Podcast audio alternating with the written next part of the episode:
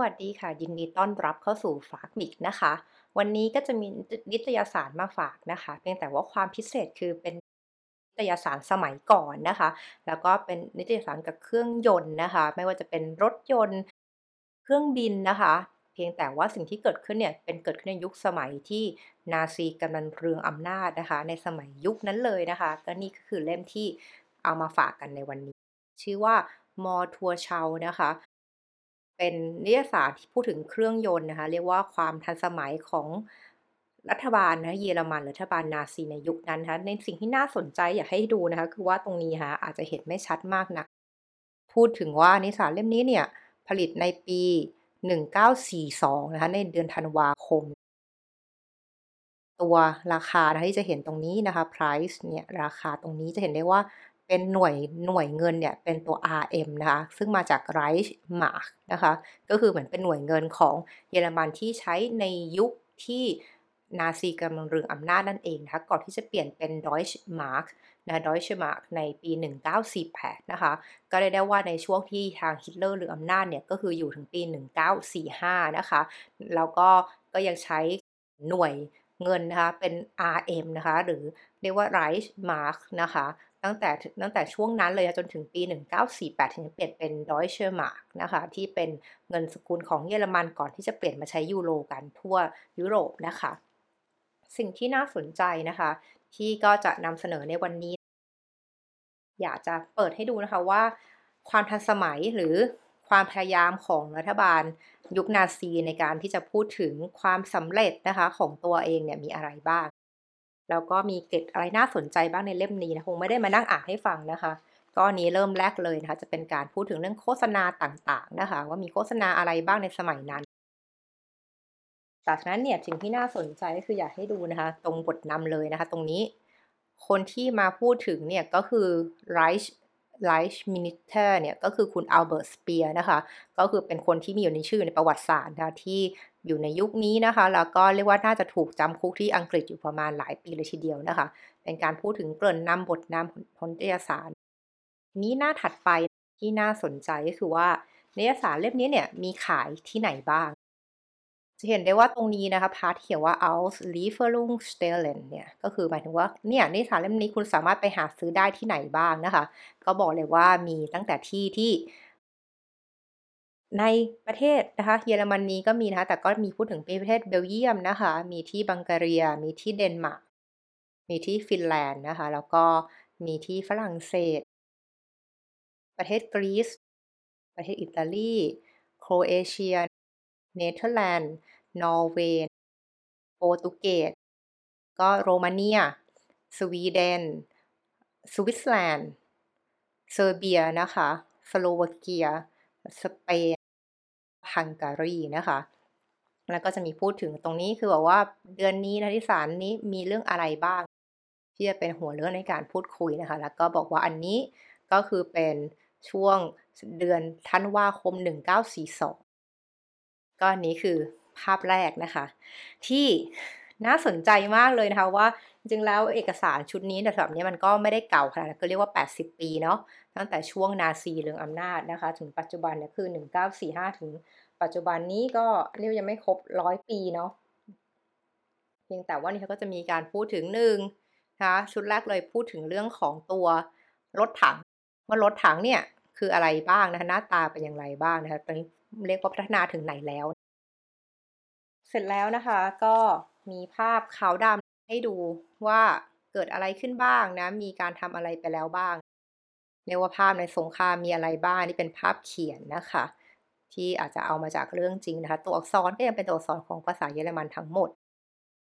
แต่ว่าไม่ได้เป็นใช้ภาษาโบราณขนาดนั้นแล้วนะคะ เริ่มเป็นภาษาเยอรมันสมัยใหม่ เสร็จแล้วอันนี้นะการพูดถึงรถถังนะคะของฝั่งอังกฤษมีพูดถึงชื่อของวินสตันเชอร์ชิลเข้ามาด้วยนะคะ ว่าเทคโนโลยีการชามทำรถถังเนี่ยเป็นอย่างไรบ้าง ก็เรียกว่าเป็นการพยายามโชว์แสนยานุภาพนะคะ ของทางเยอรมันควบคู่ไปกับทางของฝั่งอังกฤษนั่นเองมีการพูดถึงนี่เลยนะคะ สไตล์คนเยอรมัน ก็ถ้าคุณจะบอกว่าใครดีกว่าใครเนี่ย ก็หนึ่งเลยต้องมีการเปรียบเทียบนะคะ เป็นตารางนะคะว่าตารางเนี่ยเป็นรถถังชนิดอะไรนะคะ แล้วก็มีน้ำหนักเท่าไหร่ มีอะไรยังไงบ้างในเรื่องของติดอาวุธ สามารถมีขนคนได้กี่คนต้น ก็เดินทางได้ไกลแค่ไหนนะคะ อันนี้ก็เริ่มต้นนิยสารเดือนธันวาปี 1942 ด้วยการพูดถึงเรื่องประสิทธิภาพของรถถังนะคะของกองทัพนาซีแล้วก็พูดถึงของทางฝั่งอังกฤษด้วย หลังจากนั้นพอพูดถึงเรื่องของตัวในบนพื้นดินแล้ว ก็ไปขึ้นไปบนฟ้าและในน้ำกันบ้าง โดยทางฝั่งของเยอรมันเนี่ยก็มีการพูดถึงเครื่องบินนะคะ รุ่นที่เขาใช้ตั้งแต่ตอนสมัยสงครามโลกครั้งที่ 1 ว่าต่างจากสมัยที่เราใช้ในปัจจุบันเนี่ยที่เป็นยุคสงครามโลกครั้งที่ 2 ตรงไหนบ้าง ก็นี้ก็เป็นส่วนหนึ่งนะคะที่ที่เป็นพัฒนาการนะคะของกองทัพเยอรมันที่บอกว่าในช่วงปี 1914เนี่ยสงครามโลกครั้งที่1เนี่ยเครื่องบินเหมือนเป็นแค่ส่วนประกอบเล็ก ของการลบนะคะยุทธการการลบของทางฝั่งเยอรมนนีนะคะ แต่ว่าปัจจุบันนี้มีการพัฒนาการเครื่องบินในการสู้รบอย่างไรบ้างนะคะ รวมทั้งการตามไม่ทันกับประเทศเพื่อนบ้านนะคะมีการจำลองรูปขึ้นมาจากการลบนะคะที่ผ่านมาแล้วหลังจากนั้นเนี่ยก็อันนี้นะคะมีการทดสอบการบินต่างๆนะคะซึ่งก็จะเรียกว่ามี ตรานะคะสัญลักษณ์ของเครื่องบินนะคะ มีการซ้อมดูเรื่องของถ้าจะต้องทำลายนะเหล่าเครื่องบินเหล่านี้จะต้องใช้เทคโนโลยีอะไรบ้าง อันนี้ก็เป็นบทความระดับยาวเลยนะคะ ที่พูดถึงเรื่องของการทำยุทธยุทธภัณฑ์ต่างๆ แล้วหลังจากนั้นเนี่ยเขาก็พูดต่อมา เราเนี่ยมีพัฒนาการที่ก้าวกระโดดมากในการทำเครื่องบินนะคะ อย่างเป็นระบบระเบียบ ก็ทีว่าทุกคนที่ถ้าเกิดใครได้ยินชื่อของเยอรมนีก็จะเข้าใจนะคะว่าเขาเป็นประเทศที่มีการทำงานอย่างเป็นระบบเป็นซิสเต็มอย่างมาก ที่ว่าคุณจะผลิตเครื่องยนต์อะไรต่างๆ นานาเนี่ยต้องมีสายการผลิตแบบไหนทำอย่างไรให้มีความประสิทธิภาพสูงสุดนะคะแล้วก็คุณภาพได้รับการควบคุมนะว่าจะไม่มีการหลุดนะคะการหลุดการเจอของคุณภาพไม่ดีที่ออกไปสู่สังคมภายนอกนะคะ เรียกว่ามีแพล QC เลย ทั้งแรงงานทั้งชาวทั้งผู้หญิงและผู้ชายนะคะที่เข้ามาทำงานด้วยกันนะคะ นี่ก็คือเป็นตัวอย่างให้เห็นเลยนะคะว่าสายการผลิตนะคะของการผลิต เครื่องยนต์สำหรับเครื่องบินในสมัยนั้นที่เอาออกไปลบเนี่ยมีประกอบด้วยอะไรบ้าง ก็เป็นภาพที่น่าสนใจมากๆนะคะ ว่าสมัยนั้นเนี่ยระบบการผลิตเครื่องยนต์ขนาดใหญ่ ก็ใช้เพื่อให้ตรงต่อเวลาตามที่ต้องการเพื่อออกรบเนี่ย ต้องประกอบไปด้วยการทำงานร่วมกันระดับไหน อันนี้ก็เป็นการศึกษาเรื่องวิศวกรรมของทางฝั่งเยอรมนีสมัยนั้นนะแล้วก็พูดต่อมานะคะว่า หลังจากนั้นเนี่ยมีการพูดถึงเครื่องยนต์นะคะ ที่อันนี้บอกว่าเป็นเครื่องยนต์ดีเซล เครื่องยนต์ดีเซล อันนี้เครื่องยนต์ของรถยนต์นะคะ เป็นเครื่องยนต์ดีเซลนะคะ ว่ามีหน้าตาเป็นแบบไหน มีการเทียบให้เห็นนะคะ ความแตกต่างคืออะไรยังไงบ้างนะ พร้อมสเปคต่างๆ ตรงนี้ก็อันนี้ก็เป็นสไตล์คนเยอรมันจริง ๆ ที่ว่าขนาดเป็นนิตยสารค่ะ แล้วก็แต่มีการลงรายละเอียดนะคะ ว่าอะไรที่มาที่ไปอย่างไรบ้าง แล้วที่น่าสนใจก็คือคุณ อันนี้มีการพูดถึงนะคะ คนที่เป็น Director ดูแลเรื่องการผลิตรถยนต์นะคะ อันนี้ก็ของ Mercedes-Benz นะคะ ถ้าเข้าใจไม่ผิด ชื่อเรียกว่าฉลองครบ 60 ปีนะคะ อายุ 60 ปีนะคะ ในการดูแลเรื่องของการผลิตสายผลิตรถยนต์ เข้ามาคุมบังเหียนนะคะ แล้วก็มีรูปที่บอกว่าได้เจอนะคะ กับทางท่านผู้นำด้วยนะคะนั่นก็คือรูปนี้ที่พูดถึง1มีการไปเปิดงานเนาะแน่นอนเรื่องการแข่งรถเนี่ยถือเป็นเพราะแพนเพราะพแกนด้าอย่างหนึ่งเลยนะคะ ในวันที่พูดถึงเนี่อันนี้บอกว่าในงานปี 1933 นะคะ ที่กรุงมันไฮนะ เป็นการลำลึกถึง Mercedes-Benz ใช่ไหมถึงพูดถึงนึกถึงเริ่ม Benz Benz Gedenktage นะคะในกรุงมันไฮปี 1933 ก็มีการพูดถึงเรื่องของการแข่งรถโชว์รถยนต์ต่างๆ นี่ก็เป็นส่วนหนึ่งของวันนั้นนะคะ แล้วก็รูปของทีมนะคะ ที่ทีมของ Mercedes-Benz นะคะที่มีส่วนในการพัฒนารถแข่งส่วนหน้าถัดไปที่น่าสนใจนะคะ รูปประวัติศาสตร์นิดนึงนะคะที่อาจจะไม่ได้เห็นบ่อยๆ คือรูปของ ฮิตเลอร์นะคะท่านผู้นำนะคะที่บอกว่าในปี 1938 นะคะที่ก็ไปฟังนะคะการแนะนำรถยนต์นะคะของ Mercedes-Benz เรียกว่าเป็น Grosses Mercedes คือรถยนต์ตัวใหม่รุ่นใหม่นั่นเองนะคะฟังฟังท่านดีเลกเตอร์คนนี้นะคะอธิบายนะคะว่ารถยนต์รุ่นใหม่เนี่ยสามารถทำอะไรได้บ้าง แล้วก็ยังมีข่าวข่าวสงคราม ในฝั่งแอฟริกานะคะตรงนี้บอกว่า am anderen Ufer des Krieges พูดถึงในส่วนของฝั่งตรงข้ามนะคะ ของทางฝั่งยุโรปของเรา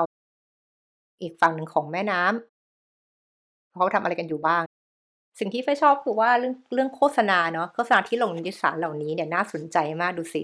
มีทั้งโฆษณาของ Mercedes-Benz สมัยนู้นนะ มีทั้งเอา Auto Union นะที่ตัดสัญลักษณ์ตาเหมือน Audi เลยใช่ไหมคะ ในปัจจุบันนะคะ แล้วก็อย่างอย่างอย่างบริษัทนี้นะคะ ที่อันนี้ทางทางคนที่นี่ถ้าเกิดเป็นคนสายรถยนต์นะคะ จะรู้จักนะคะก็คือตัว NSU นะคะ NSU นี้นะคะ ก็เป็นผู้ผลิตรถยนต์นะคะที่มีมานานแต่ยุคนั้นเลยนะคะแล้วก็ล้มละลายนะคะ แล้วก็ถูกซื้อโดย Audi นะคะ ก็คือ Audi ก็จะรวบรวมดูของบริษัทนี้อยู่ใน NSU นะคะ ก็เป็นบริษัทเครื่องยนต์แบบสมัยนู้นเลยนะคะที่มีการโฆษณาต่างๆ นานานะคะ แล้วก็อย่างอันนี้นะคะ ก็มีการพูดถึงเรื่องของเทคโนโลยีใหม่ๆ ในการพัฒนาเครื่องบิน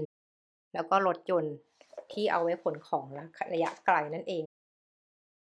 ทุกคนที่มาเยอรมันจะรู้นะคะ ว่ารถถนนของเยอรมันเนี่ยอัลโทบานเนี่ยขับรถสนุกมากจริงๆ แล้วก็ในบางจุดเนี่ยขับรถได้แบบไม่มีการจำกัดความเร็วนะะเน้นจำกัดว่าห้ามขับต่ำกว่า 100 หรือ 120 กิโลเมตรต่อชั่วโมงนะคะ